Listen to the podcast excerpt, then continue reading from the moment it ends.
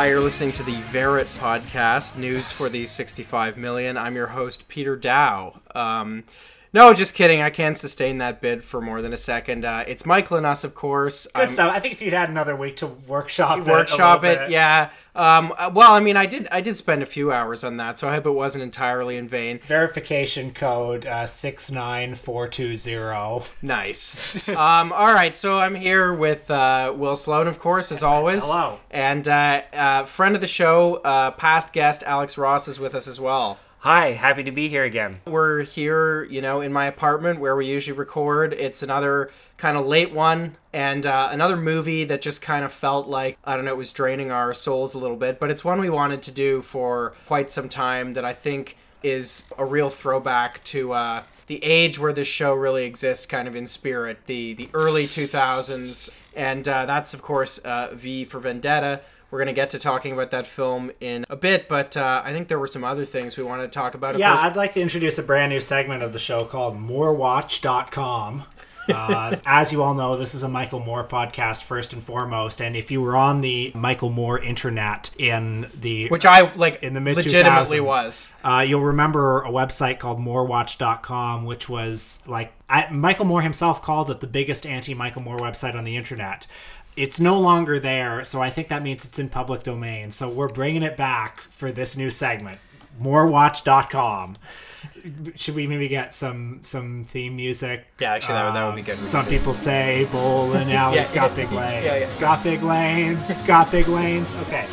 Um, so Yeah, I, I just want to comment that I think it's really indicative of just what a sad political moment the mid 2000s were. That there was an entire website just dedicated to analyzing Michael Moore. there were many websites. There were many, and in fact, I found it through a, a website I used to go, a, a conservative blog called snarkbait.com. Snarkbait, Where, as a teenager, I used to have arguments with. Uh, Did you have like in the forums? Like, yeah, you it, was it was in the forums, and it might actually still be up there. But of course, um, they had they were staunch like Bush voters and stuff, and um, and you know, I was the I was the the token lib, I guess, and um, uh, you You're know- actually ahead of your time because now all the liberals do on Twitter is just quote tweet conservatives and say, um, hypocrisy much. Well, um, they had a blog roll, of course, and that's how I found moorewatch.com. so you had a, a bit of Michael Moore news this week. You, I think, uncovered a conspiracy. Right. So this is something we missed back when we did our, you know, famous Canadian bacon Canadian bacon episode. You know, if you haven't listened to that episode, you know, you might need some context. Pause this, go download that episode, listen to the whole thing. There's a scene where John Candy and um, the two other like forgettable characters. Rhea Perlman, I believe. I'm not sure though. I think because they're going to rescue her at this point, Oh, right? right. Um, get your facts straight. I'm Um, sorry. you should go listen to the episode, and then we can finish. The Sorry, discussion. there's no no Verrit verification code for that. Yeah, well, that was an alternative fact. So they're driving up to Toronto, and they're like rolling up in a truck, and then they like stop, and and we'll just we'll just play the scene right here. There it is, men. Toronto. It's beautiful. Like no other city I've ever seen. It's like Albany, only cleaner. You get a view of Toronto, and it's a view like they're supposed to be coming in from Buffalo, I think, and it's a view that like is obviously um, well, I tweeted that it was Toronto Island, but a few people uh, suggested it was uh, Leslie Spit, which is also kind of just like it's just off of Toronto Island, it's just a little further east. It's kind of on like a little peninsula. So there's literally no way they could have gotten like when you're driving into Toronto, you do not have that view of the city. Anyway, I thought it was time that um, you know we've been very effusive in our praise of Michael Moore on the show, and I think friends are honest with each other, and uh, you know uh, Michael do better. And uh, Michael, you know, if you ever have any objection to the content on the show, I think you should just come on, talk to Will and Luke. Michael, you know. go on Michael and us. Yeah, Yeah. because they've been the most dedicated watchers of your films. Uh, they've dissected them. I would say that they've taken a scholarly approach uh, to discussing your films. So, you know, really, I think that you should really sit down with these two fine young men and uh, discuss your entire body of work. By the way, you tagged uh, Michael Moore in that thread. Did he respond? No, Michael Moore is yet to respond to any of our overtures. So yeah. if you're listening to this, tweet at Michael Moore, ask him to come on the show at MM Flint. we want to talk to him about the Canadian bacon scandal, That's right. Hashtag Canadian yeah. Well, bacon it's not a scandal. scandal yet, but we're gonna make it one. Yeah. Um, I guess moving on to more topical material, we like to take a sideways glance at the news on this show, and of course, in the last week. Sorry, I just couldn't keep it together when you said that. I apologize. I'm sorry. past week in the news, of course, has been the McDonald's Szechuan incident.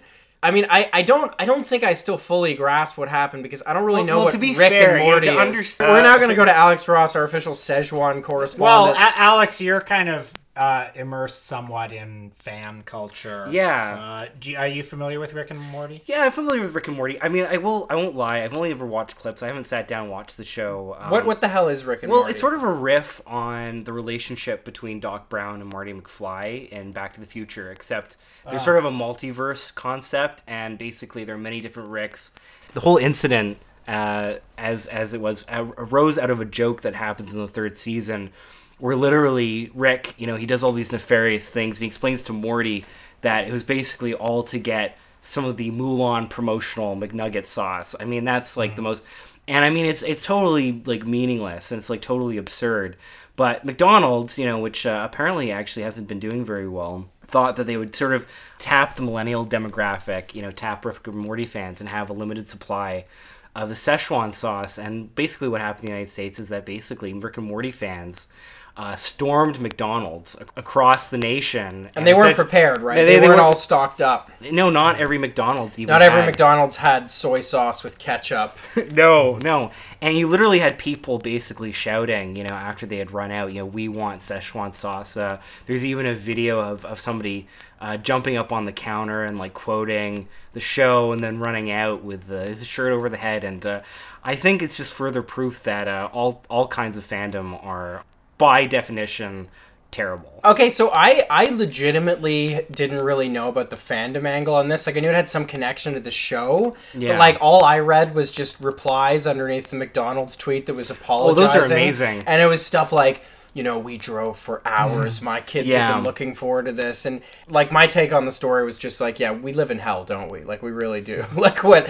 to be fair, so the show, even before the Szechuan incident, I mean, there was um, discussion of how narcissistic uh, and self-absorbed a lot of the, the you know the really big Rick and Morty fans are.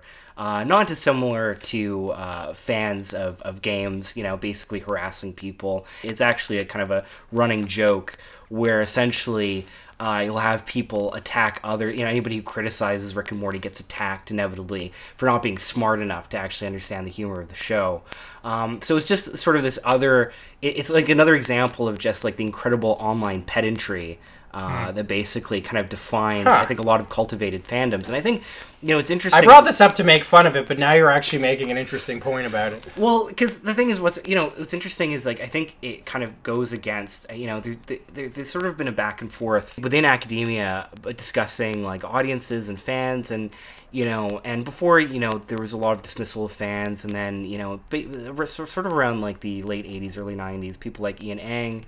Uh, who studied the fans of Dallas, and then Henry Jenkins. They, they kind of pioneered a new approach to sort of fan studies, where they're talking about, well, no, you know, fans are, are aware of the tech. You know, they they, they, they, they they know multiple texts. They're sort of engaged maybe in some sort of counter hegemonic project, and you know, It's a, you know- gr- a Gramscian reading. of yeah, yeah, and, and eventually, you know, I mean, um, you know, I think Henry Jenkins actually his early work was actually quite interesting. But then by 2006, he writes this book called Convergence Culture, and he makes a claim that I think now has become banal, where it's sort of like, you know, uh, oh well, fans and corporations are meeting and they're making things better, and you know, there's sort of this there's sort of this meeting place, and I think that you know things like this, and you know, before it, uh, I- you know, I don't think I don't think you need to point to just one fandom, I think there is a lot of evidence that there are a lot of problems with these cultivated consumer demographics, like dedicated to one product. Um, yet, there's still sort of this insistence that like fandom is somehow this like really intensive like counter hegemonic. Well, there, it seems like fandom seems seems to have kind of appropriated the language of identity politics at times. Like fan groups actually feel like they are like aggrieved minorities, as opposed to a consumer niche. yeah, exactly. Like it, mm-hmm. like they believe it's an identity, and they even though and also even though it's just like it's not an identity in the sense that like being queer is an identity it's like you you're you're into star wars and you go to like a mass culture convention that's like sponsored Yeah, by like, sony or whatever they go to Star uh, the Star Wars panel at Comic Con, and you know J.J. Abrams or somebody has to come out and reassure the fans that well, we're taking your thoughts into consideration Mm-hmm. because like you are the fans, Mm. you are the people who are like have Star Wars as your identity. You're different than the regular people who consume it. And I gotta say, like, I think we've talked about this before. I don't even remember which episode it was where instead of talking about the movie, I just complained about Rogue One for 20 minutes. But like, Right. but like, I actually think one of the problems. I I, I talked about this on the Struggle Se- Session podcast. We were talking about uh, fan culture, and um, it strikes me that like sort of the promise of corporate fan culture. Like if we're complaining about it like often like somebody like me might say well you know it's just it's just red meat for fans. You watch a star wars movie they're like oh here's this thing that you remember. Here's this like random reference point but i say like i don't even think fan culture and you know these kind of blockbuster movies are even very good at satiating those desires. Like rogue one isn't even like a plausible prequel to the like it doesn't even work like on its own terms as like a piece of kind of fan fiction. Fan fiction is supposed to be the problem with it is supposed to be that it's like too neat and uh-huh. it like explains everything and whatever and i don't think like a lot of these things even like they're not even giving fans the crappy like formulaic satisfaction that they're you know supposed to it seems to me Well, first of all, this is the second episode in a row in which you've talked about Rogue One, so clearly it hurt you. and secondly, you know, a lot of it, like, it's more simple than you make it out. Like, a lot of them just want to see some of the familiar characters and, some, Right. and hear some of the familiar blips and bloops and, you know, don't want it to veer. And, you know, Right, but like, then- but the, then- the end of Rogue One is fun for them because they get to see how the puzzle piece but in that case it's but that's but that gives the game away right because Yeah. it's not for real fans it's for it's for a mass audience Yeah, but no, it's for real fans because they recognize something. Like it's an inside joke for them. Like they're they're able to see it and be like, I recognize that char- that obscure character. Don't you think if it was a real fan, then the point is that it's like, like 'cause to me, like a real Star Wars fan, like, and I don't, I don't count my, you know, I'm not a Star Wars identarian or whatever, but would be somebody who's into like the expanded universe and all that kind of stuff. Like, I thought the point of fan culture was supposed to be that it was like esoteric and that it was really insular, and so if there were in jokes, it's like.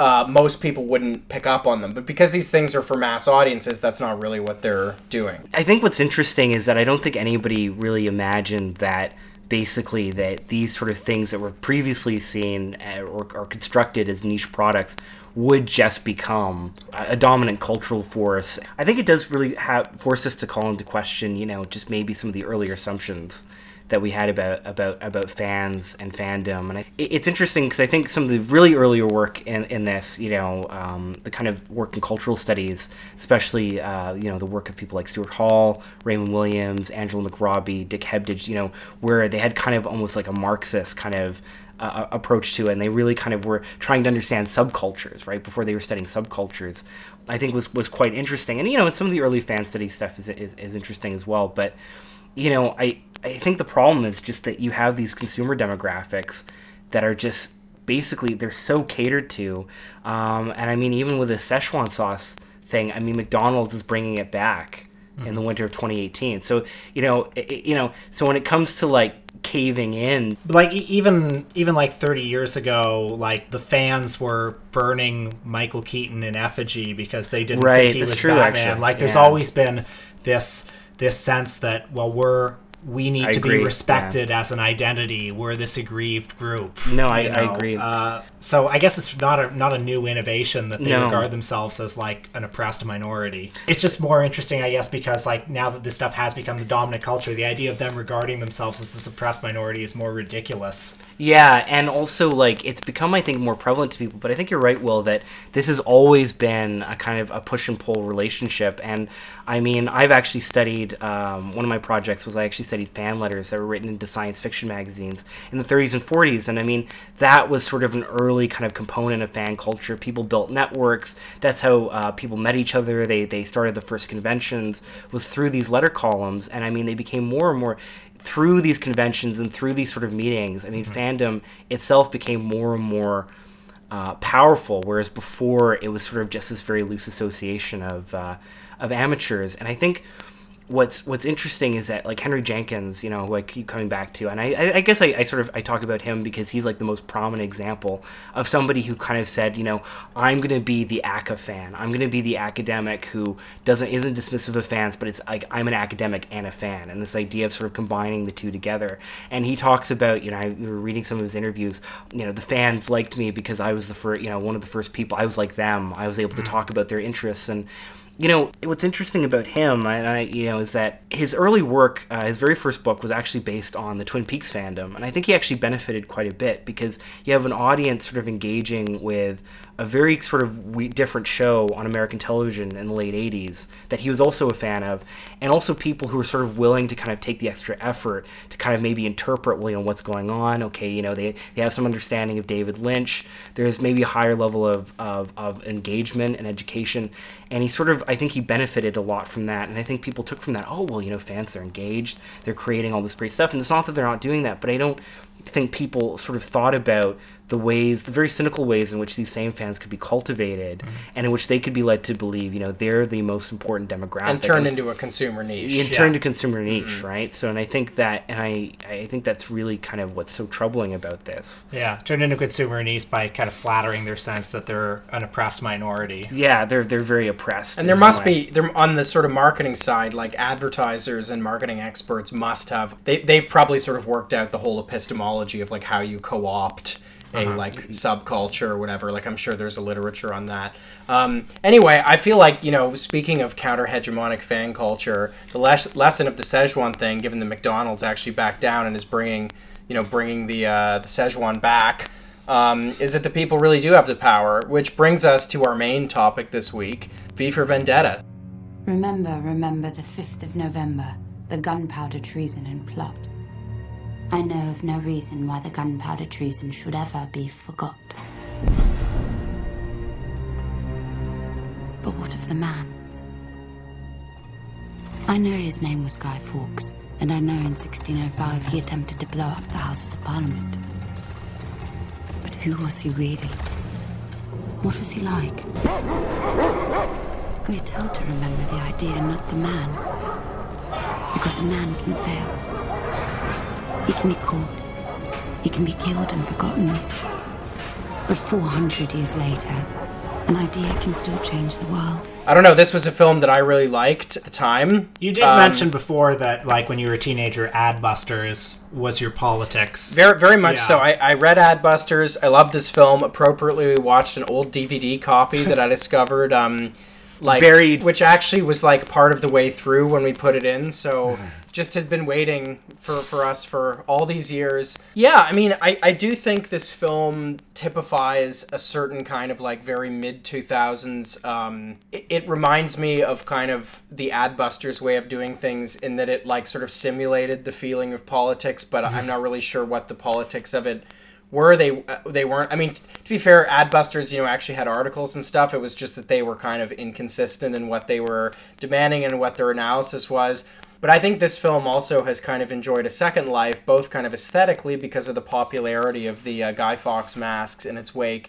and also I do think some of the problems that emerged in Occupy Wall Street. I mean, it's not that this movie caused them or anything, but you can see kind of some of the uh, the mindsets that produced them. Boy, uh, what? By the way, it was hard to watch It was a this slog. movie. A, it was a slog, but also A, the, the fact that it's in that canon of movies like Fight Club and you know all those like dorm room movies. American Psycho. Yeah, and B, the fact that the Guy Fawkes mask has become this like inescapable symbol of just like I don't know red pill bullshit. That what the Guy Fawkes Fawkes mask you don't you don't think it is? Well, it's weird because I feel like it's had uh, two different lives, right? Where it's like the first life is like the anonymous life, right? Like where people are sort of talking about, oh, anonymous, you know, they're doing hacktivism, they're resisting the Church of Scientology, they're leaking documents, they're sort of engaged once again in this sort of really kind of countering. Um, the prevailing kind of authoritarian aspects of society. And I think now we've kind of realized, well, you know, emerging from 4chan. I mean, anonymous, you know, comes from 4chan. That there's you know a much darker aspect. I think it really comes out of this sort of um, kind of construction of like online identity as basically being um, naturally about resistance, naturally free, uh, naturally always against sort of these sort of authoritarian impulses. And I think now, I mean, people now more associate it with the alt right, whereas before people were like, well, no, you know, and people wearing, you know, the, the anonymous is great. You know, they're engaging in a lot of really great activism. And I mean, at the end of the day, as as a group that is not sort of tied to any specific political belief, I think you know we know that like, like they're not going to act in a necessarily a way that is representative of some sort of progressive like project, which is what they were assumed to be doing. Right. Well, let's let's talk a little bit about uh, the you know the, plot. actual film. Let's lay it out a little Yeah, bit. so this is uh, based on the graphic novel by Alan Moore, and it's set in a not too distant future London where, uh, because of war and because of terrorism, a far right fascist government led by John Hurt has taken over and has seemingly outlawed all art, all dissent, all all free thought. And John Hurt looms over the film as a big brother figure. Which is ironic because, of course, I think this is a bit of stunt casting. I mean, he was in the 1980, like he was in the adapta- film He was. Winston, in 1984 right. Yeah. Winston. Yeah. Meanwhile, a terrorist, or is he a freedom fighter, by the name of V, who uh, played by Hugo Weaving, uh, who wears a, a Guy Fawkes mask for the entirety of his runtime, blows up. What does he blow up first? Uh, the Old Bailey, which is basically Bailey. a courthouse in uh, Britain. I mean, his plot is to blow up the Houses of Parliament and sort of recreating the gunpowder, the fa- the thwarted gunpowder plot from the 17th century. And uh, to do his plan, he recruits Natalie Portman, who's just kind of a uh, She works in the in the sort of big Big Brother news network. yeah, right. a, a, a working stiff. Well, she's like out at night. I know in the original graphic novel, I, I think that she's soliciting. Basically, that's what she is Huh. doing. She's soliciting, but I think they they excise that from the movie, and then she gets picked up by these. So one of the things that's really confusing about the film is that they kind of contain it contains all the references to I guess the mythology of this world or the way the world's constructed, but it sort of sort of so she runs into like the Secret Service, which are called the Finger, and then you know he basically rescues her from from being raped uh, by by these men, which is um I don't know. The film feels like it never has a pulse. Like I feel like just from the beginning, it's a very like understated, drawn out, naturalistic Yeah, kind of. I, I was shocked watching it now how kind of how little style it had. It's very brightly lit and kind of flatly shot. yeah, Uh, and there's not a lot of energy to it. It feels, as you point out, like any TV show of the period, which is especially weird since it came from the kind of Wachowski assembly line. Normally, I mean, they only produce this, but normally they have a lot more style. It's a movie that has no subtext whatsoever. Everything is explained in long monologues.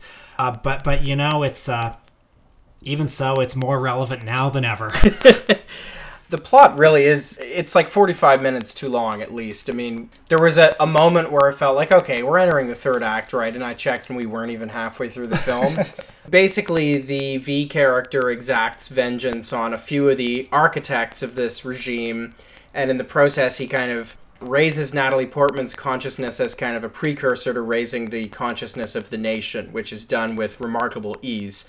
But there's like a few things that are very strange about this movie. So the fact that there's this weird twist where uh, she's kidnapped by what she thinks is the Secret Service after Stephen Fry, who is like a broadcaster who gets gets rounded up for uh, for, being- for the crime of bringing back the, Benny for the, Hill. for the crime of laughter. Um, like she's escaping his house and then she gets rounded up. She thinks it's by the secret police. She ends up prison. She gets her head shaved. She's like deprived of food, tortured. And you know, in the when she's in the cell, she reads some letters from a woman Valerie. named Valerie, Who was imprisoned for the crime of being gay? Right. She and her partner were part of kind of the initial like purges when the regime started. It targeted Muslims, it targeted queer people and other uh, undesirables, as uh, the John Hurt character puts it in the film. But so it turns out the twist is that it's actually V that's doing this all along, and I gotta say, like. It's it's pretty fucked up. it's up. pretty fucked up and like it doesn't really hold water and it's like and she and she forgives him remarkably quickly. I was watching this thinking that if this movie came out today, there would be think pieces about it's supposed to be good that Natalie Portman forgives her abuser. And I That's mean, those right. think pieces would be Yeah, right. Yeah, yeah. yeah, yeah, yeah, what you were saying was that they wouldn't pass. It- Yeah, or yeah, like this yeah. wouldn't pass. Yeah. yeah. you know, this isn't the, entirely the fault of the film. Like, this is just in the comic, the original comics. I mean, this is a major plot point. She does read these letters, and she is tortured in this way. But I also think it's pretty badly done in the film because initially, when V abducts her and makes her live with him, she, I think, starts to like him a little too quickly. It's just not Yeah, very He, yeah. he buys her off after a few hours by basically making her like an egg on toast, and she's like, "This is delicious." And Yeah. then yeah, and you play jazz, and you have art, and yeah, it's really weird just how quickly. it's yeah. not very convincing and then he recruits her to go on one of his little missions to pose as a schoolgirl to seduce a priest when she's in the room with the priest she tries to explain help me i'm a prisoner of v the terrorist but that rings a little hollow because we've seen her bonding with v it doesn't make her betrayal doesn't make sense. Her attempted betrayal. Yeah, like for the movie to make sense, and it still, frankly, wouldn't be good because the the gender politics of it would still be fucked up. But for Mm. the movie to at least make sense, she would have to hate him until the end of his training ritual, and then she would have to finally understand. yeah. Yeah, and that's the thing is that they sort of, if I remember, I mean, she does sort of go along a bit more uh, in the original comic. But that, I mean, you know, the thing is, I don't think that really kind of justifies what happens, and I think it also speaks to just Alan Moore. I think he has a bit of a reputation for really kind of creating these situations where he puts young, you know, woman in these really precarious and and really like pretty like bizarre and kind of fucked up situations, which he does in a lot of his other comics as well. And I think it's just part of his weird really pretty pretty awful. I would, and uh, other people have criticized uh, him for this. It's pretty awful. But I I actually think this whole subplot is maybe one of the reasons why this movie and this story appeals uh, or has had a long afterlife with kind of like 4chan culture because Yeah. I actually think a lot of them probably look at the relationship between V and Natalie Portman and see it as like kind of how, how things should be. Well, It's- when she kind of has her revelation after the like he says, you realize there were, it was there was something more important than life. You know, there was freedom or something like that. Yeah. And now you have no fear. And Alex, you made the comment uh, that like he just red pilled her. Yeah, I And mean there- that's what it there is, like. and there is something to that. I think a lot of the like 4chan people would almost kind of be like, well, the girls don't like me now. They don't understand me now because my ideas are too great for them. I'm, I'm, t- I'm too brilliant and smart. But if I could just, you know, abduct one and put her through a training ritual, then they would understand. Like, I think this is like. if they could just be forced to see my greatness, right, exactly. Yeah. Like, I think this is why the movie is appealing to some if people. they if they could be uh, in a basement away from all the cucks and Yeah. yeah yeah I- actually now that now that it you didn't we're seem talking this sinister when we were watching No, it. but- it's it's actually it's pretty bad. So the film kind of climaxes with you know the 1812 overture and the destruction of Parliament, and through a series of again pretty like easily orchestrated machinations, V is able to engineer the death of both the Supreme Chancellor and his kind of deputy who, who's planning a coup against him, played by uh, Tim Pigott Smith. Also, also, uh, I think Luca, you pointed out they're literally like just the only five British. All actors. the English actors are in this movie. I mean, because there's only like, let's be fair, I think there's like 15 of them, but they're all in the movie. Yeah. all of them except for Hugh Every Grant in British character movie. actor. Yeah, and after kind of a you know a few of these kind of gestures, it's clear kind of the people are rising, and then as the troops are standing outside, you know, significant locations in London, barricading them, they're waiting for orders to fire, but they don't get them, of course, because the Chancellor is dead. And a whole kind of horde of, of a ordinary folk, a of, uh, multitude of many wearing the Guy Fawkes masks, all kind of come up, and then the, in the kind of final scene of the movie, they all take the masks off, and we see various people who we know to be dead, um, but of course they're not really dead because you can't kill an idea. Ideas are bulletproof. What, what that idea is, I'm still not entirely sure, but the idea is that freedom is good and freedom of speech Mm. is good and the, the the the ability to laugh at our at our overlords is good. I did just want to praise one thing about the film, which that um, is perhaps an unintentional achievement of it, but I do think it actually does kind of imagine if there was a far right hegemony in Britain, if like the British National Party came to power or something, you know, or the or the right wing of UKIP, you know, what it would look like because it would Britain in this film looks remarkably similar to what it already does and like, you know, Natalie Portman just her character works in a white collar office and she has to get her boss coffee and all the rest of it and there's people uh We see people at the bar. they're in the pubs, people they're in just an at old home. age home. Yeah, and and I kind of I kind of like that because I think I think all this is a bit of a digression, but I, I think there's a tendency in kind of the dystopian form to what I would call the darkness at noon syndrome, mm-hmm. which you know, if people have read Arthur Koestler's Dar- Darkness at Noon, it kind of portrays a, a sort of Stalinist regime where uh, you know every everyone's lives are hyper regulated, and and it's kind of about the the party members and what happens to to them. And and there's an assumption I think that there's a tendency rather in, in a lot of dystopian narratives to the the total control of everybody's lives and stuff. And the fact is, a lot of authoritarianism is a lot more banal than that, and it, it actually fits a lot more comfortably with mass society and, and things like that. Where it goes really wrong, though, there's almost nobody in the movie that's an ordinary person that has any sympathy for the regime. we, we see after V does his first terrorist attack, we see on the news one of the newscasters saying, um, "Oh well, of course the demolition was planned months in advance." Then we see Natalie Portman in the kitchen of the office with one of her coworkers, and the coworker says, "Huh? Could you believe they think we, we'll swallow that?" There's a sense that nobody in the society actually believes anything that's on the TV. Yeah, the camera keeps panning to these random families, and they're all just shaking their heads, watching these being like bullocks. And I kind of like, why are you watching? Yeah, and, Yeah. and there's no sense that I mean John Hurt as a leader is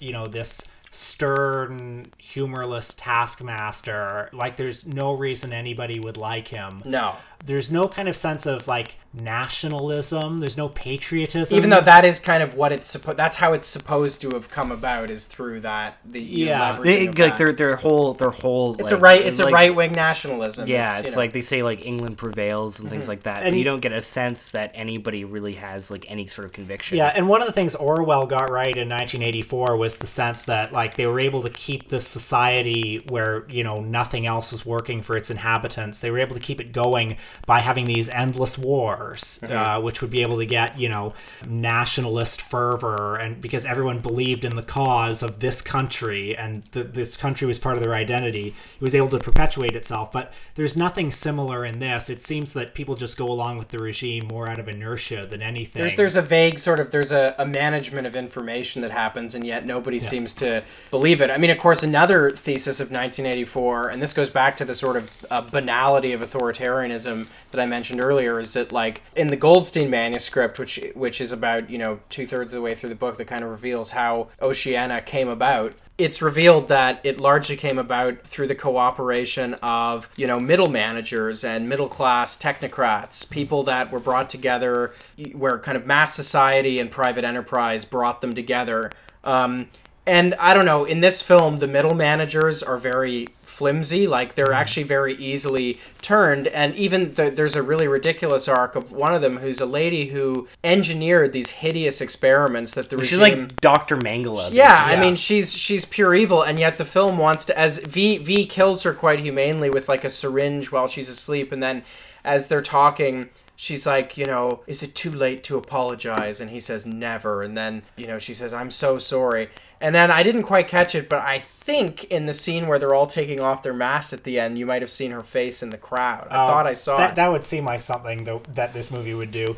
Or then there's also the subplot about the detective who's on the case of trying to find V, and in pursuing this case, he discovers the full extent of the government's corruption.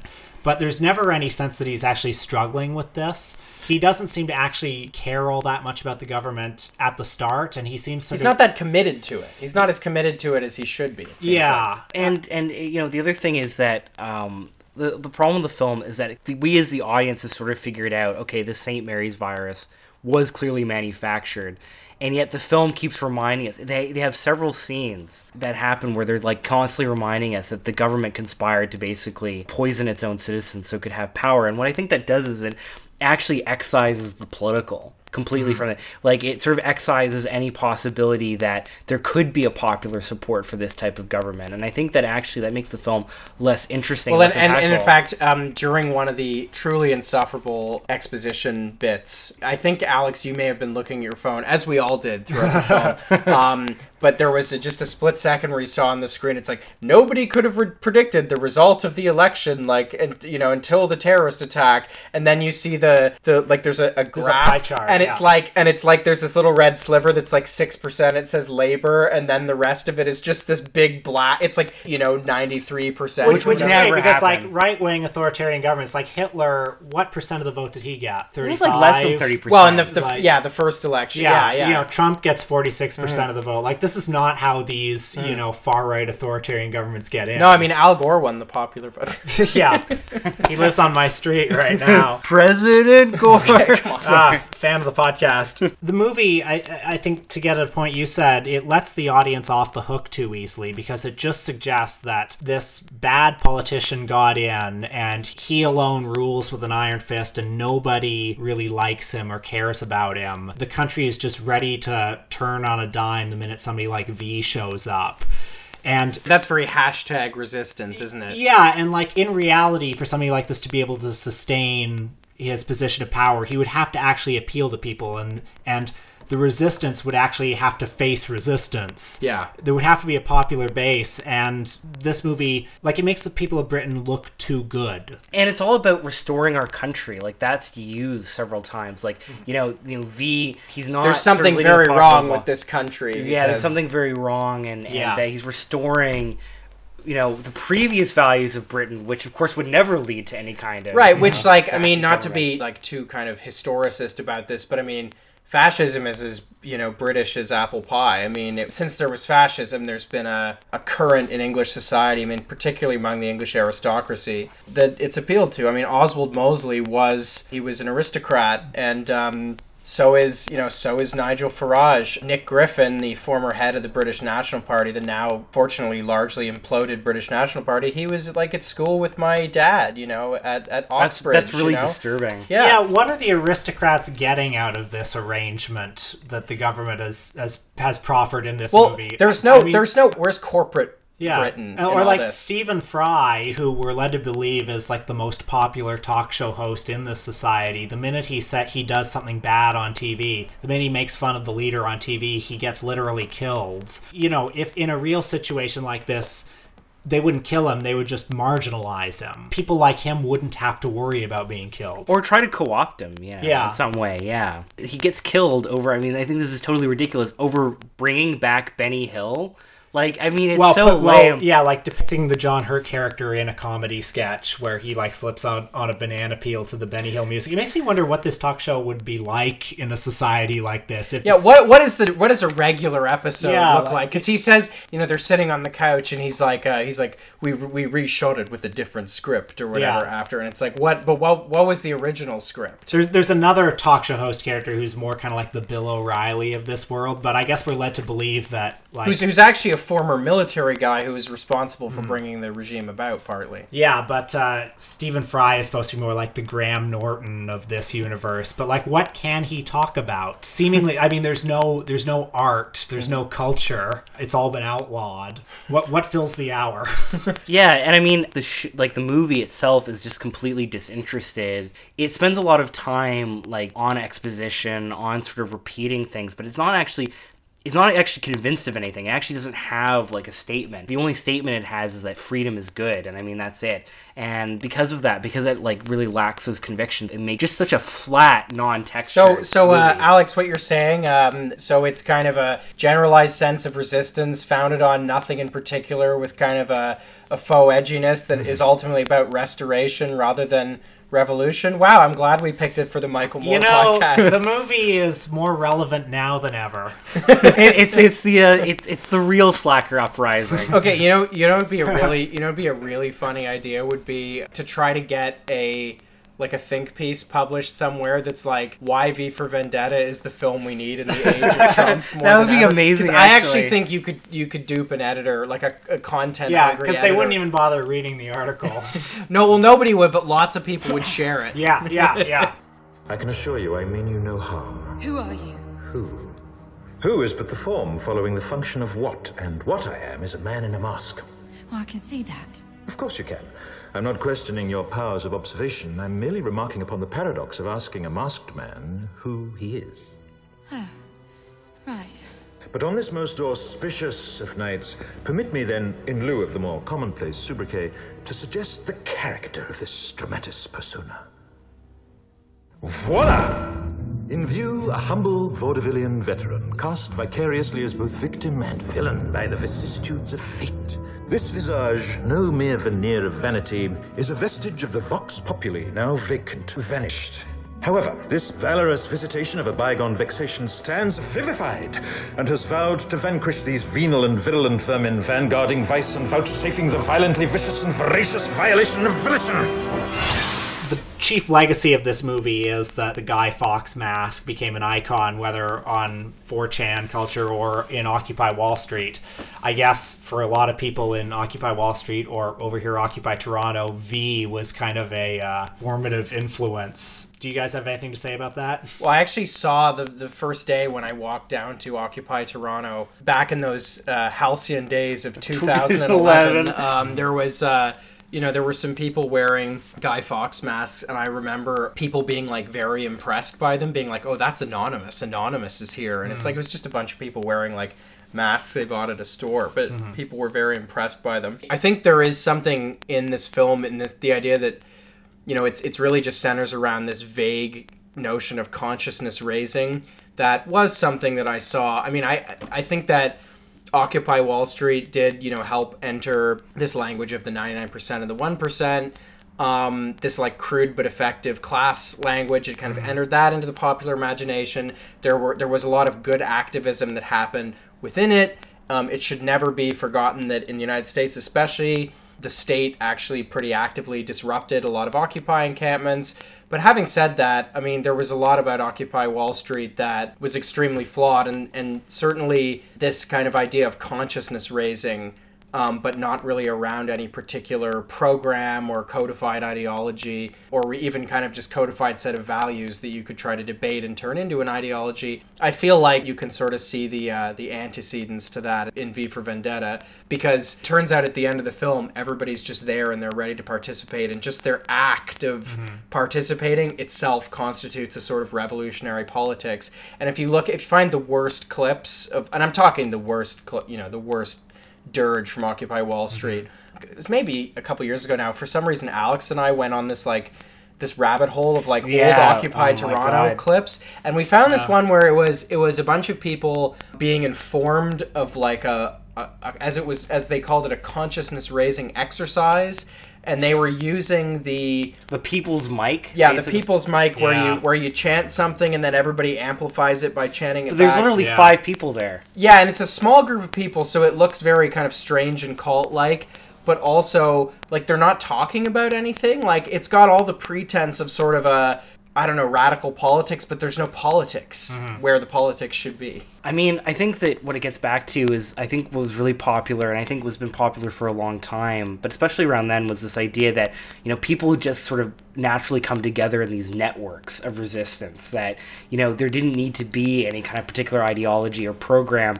That people would just sort of naturally, just on their own sort of conviction, come together, and that that was going to be facilitated by the internet, right? This really Yeah, this really is yeah. a film for our times, isn't it? But not in a good way. No, you know, and I think you know everybody was sort of coming out with a book. Like I think of people like Clay Shirky, right, who uh, wrote this book in 2009 called "Here Comes Everybody," and Clay Shirky, famously, person who during the 2016 election accused Ben Jealous of being a white bro, and also helped raise money for the North Carolina GOP after their offices were vandalized. God. And this guy, you know, but I mean, he he was he was just um, one amongst many other people hawking this idea that well, you know, you know what people they're coming together in forums they're coming together. We have a digital you know network society a digital society. It's sort of and it's this old idea of like digital utopianism which i think is really kind of i think this idea that just through technology like we'll just all naturally as a group of people come together without the need for any kind of leadership or any kind of like actual program. Well, and that and that gels very well with I think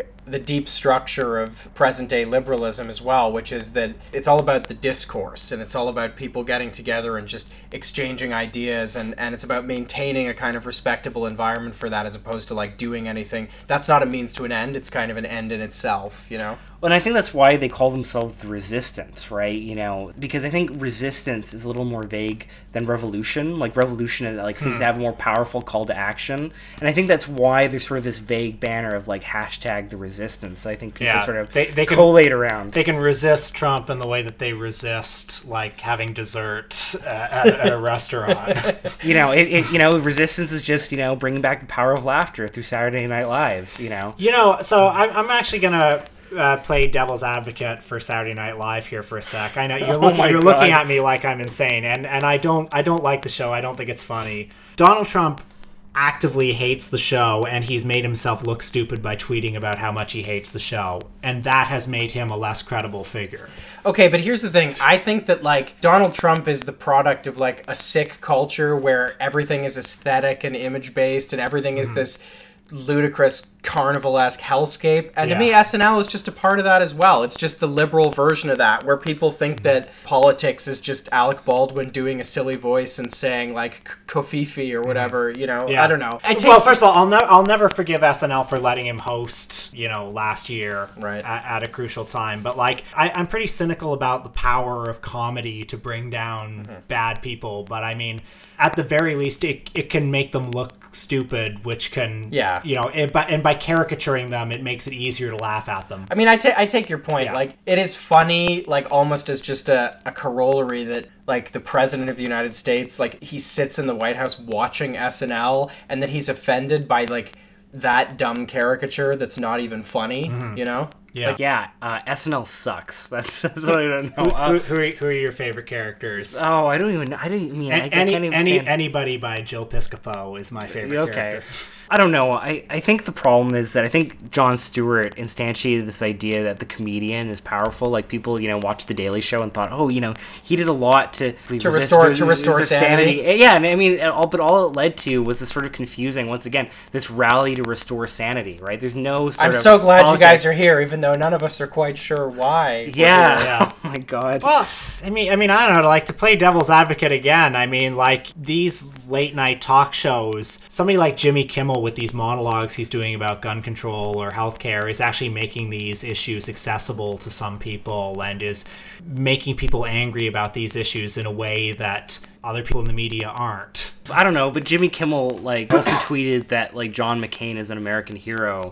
I'm not saying he's, he's perfect. Yeah, you know, I I'm, not, I'm, I'm not saying he's a great political thinker, but I mean, I guess what I'm saying is like he has some use. He can be put to some good use. I, I think there's something to that. I just think the problem is that for a lot of people, like, That's the extent of their activism. Well, I mean, I mean, I think there's always been a sense in which, you know, in the United States, this has been a big kind of running theme in, in the podcast.